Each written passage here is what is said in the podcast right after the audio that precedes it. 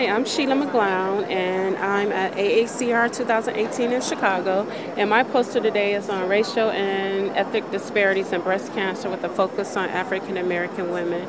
And what I wanted to do was, uh, what I did was I started, um, me and some other, maybe about five or six other African American women started the Shades of Brown Foundation. And what we want to do is go out and be a force in the community.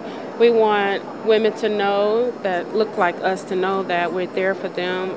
Uh, and we do know that um, racial disparities exist in the African American community. Per statistics, we're now on the same incidence rates as far as white women, as far as getting breast cancer in 2018, but we're dying at a 42% faster rate than white women, and the reason is racial disparities. So I just think it's up to me as an advocate just to get out in the communities and talk about it and talk about why. Is it because of obesity? Is it because uh, we're not getting the same standard of care as white women?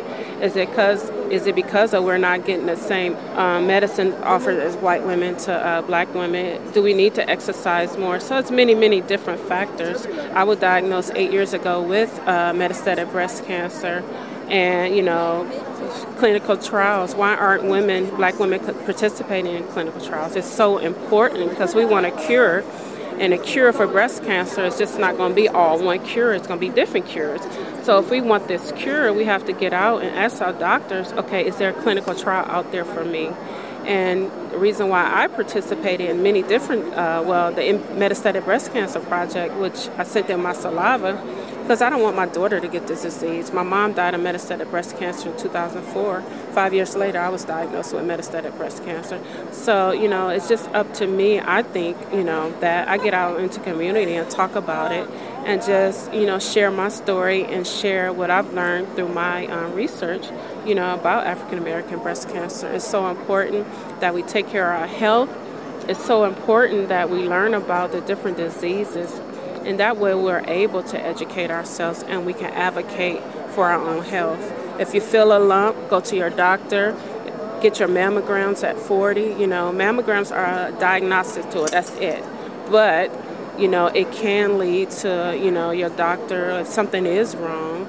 You know, we can't be scared of mammograms. Um, we can't be, do your self breast exams. They're so important. My mom found her cancer, breast cancer, through a self breast exam, and she was, you know, 60 years old when she found hers. So it's just important for me as an African American woman, black woman, to get out there and just educate, educate, educate, even educate, you know, all communities, Hispanic communities, you know, uh, Native American communities, you know, Asian communities. Hey, we're all in this together and we're stronger together.